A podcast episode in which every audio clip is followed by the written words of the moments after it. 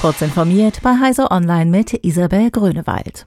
Noch wartet der deutsche Flugtaxihersteller Volocopter auf die Zulassung für seine ersten neuartigen Fluggeräte, die senkrecht starten und landen können.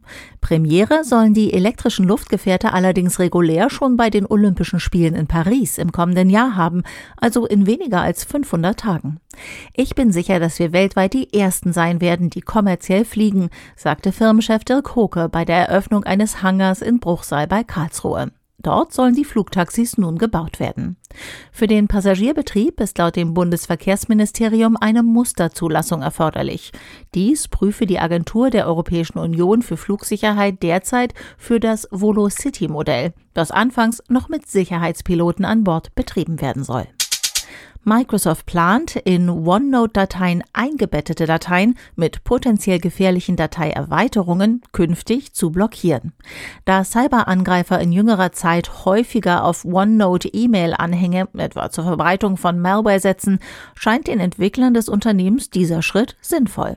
Microsoft erläutert, dass durch die geplante Änderung das direkte Öffnen von Anhängen mit potenziell gefährlichen Dateisuffixen blockiert werde. Stattdessen erscheine ein Dialog, der erläutert, dass der Administrator das Öffnen dieses Dateityps in OneNote für den Nutzer blockiert habe.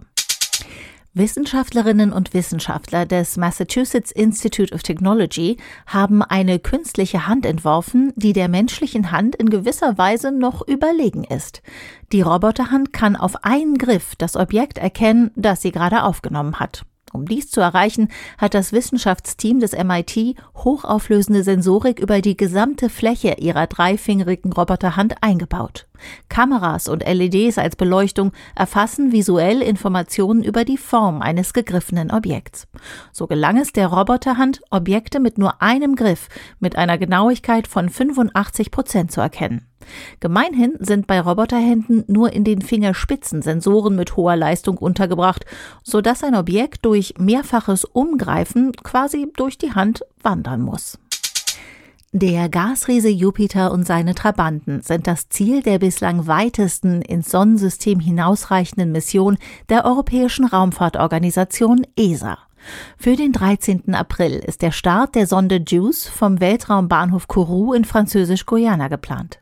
Mit ihren zehn Instrumenten an Bord soll sie ab 2031 vor allem einen Blick auf die drei großen Monde werfen, denn Forschende gehen davon aus, dass es Meere unter dem Eis gibt. Dort könnten die Voraussetzungen für Leben erfüllt sein. Diese und weitere aktuelle Nachrichten finden Sie ausführlich auf heise.de.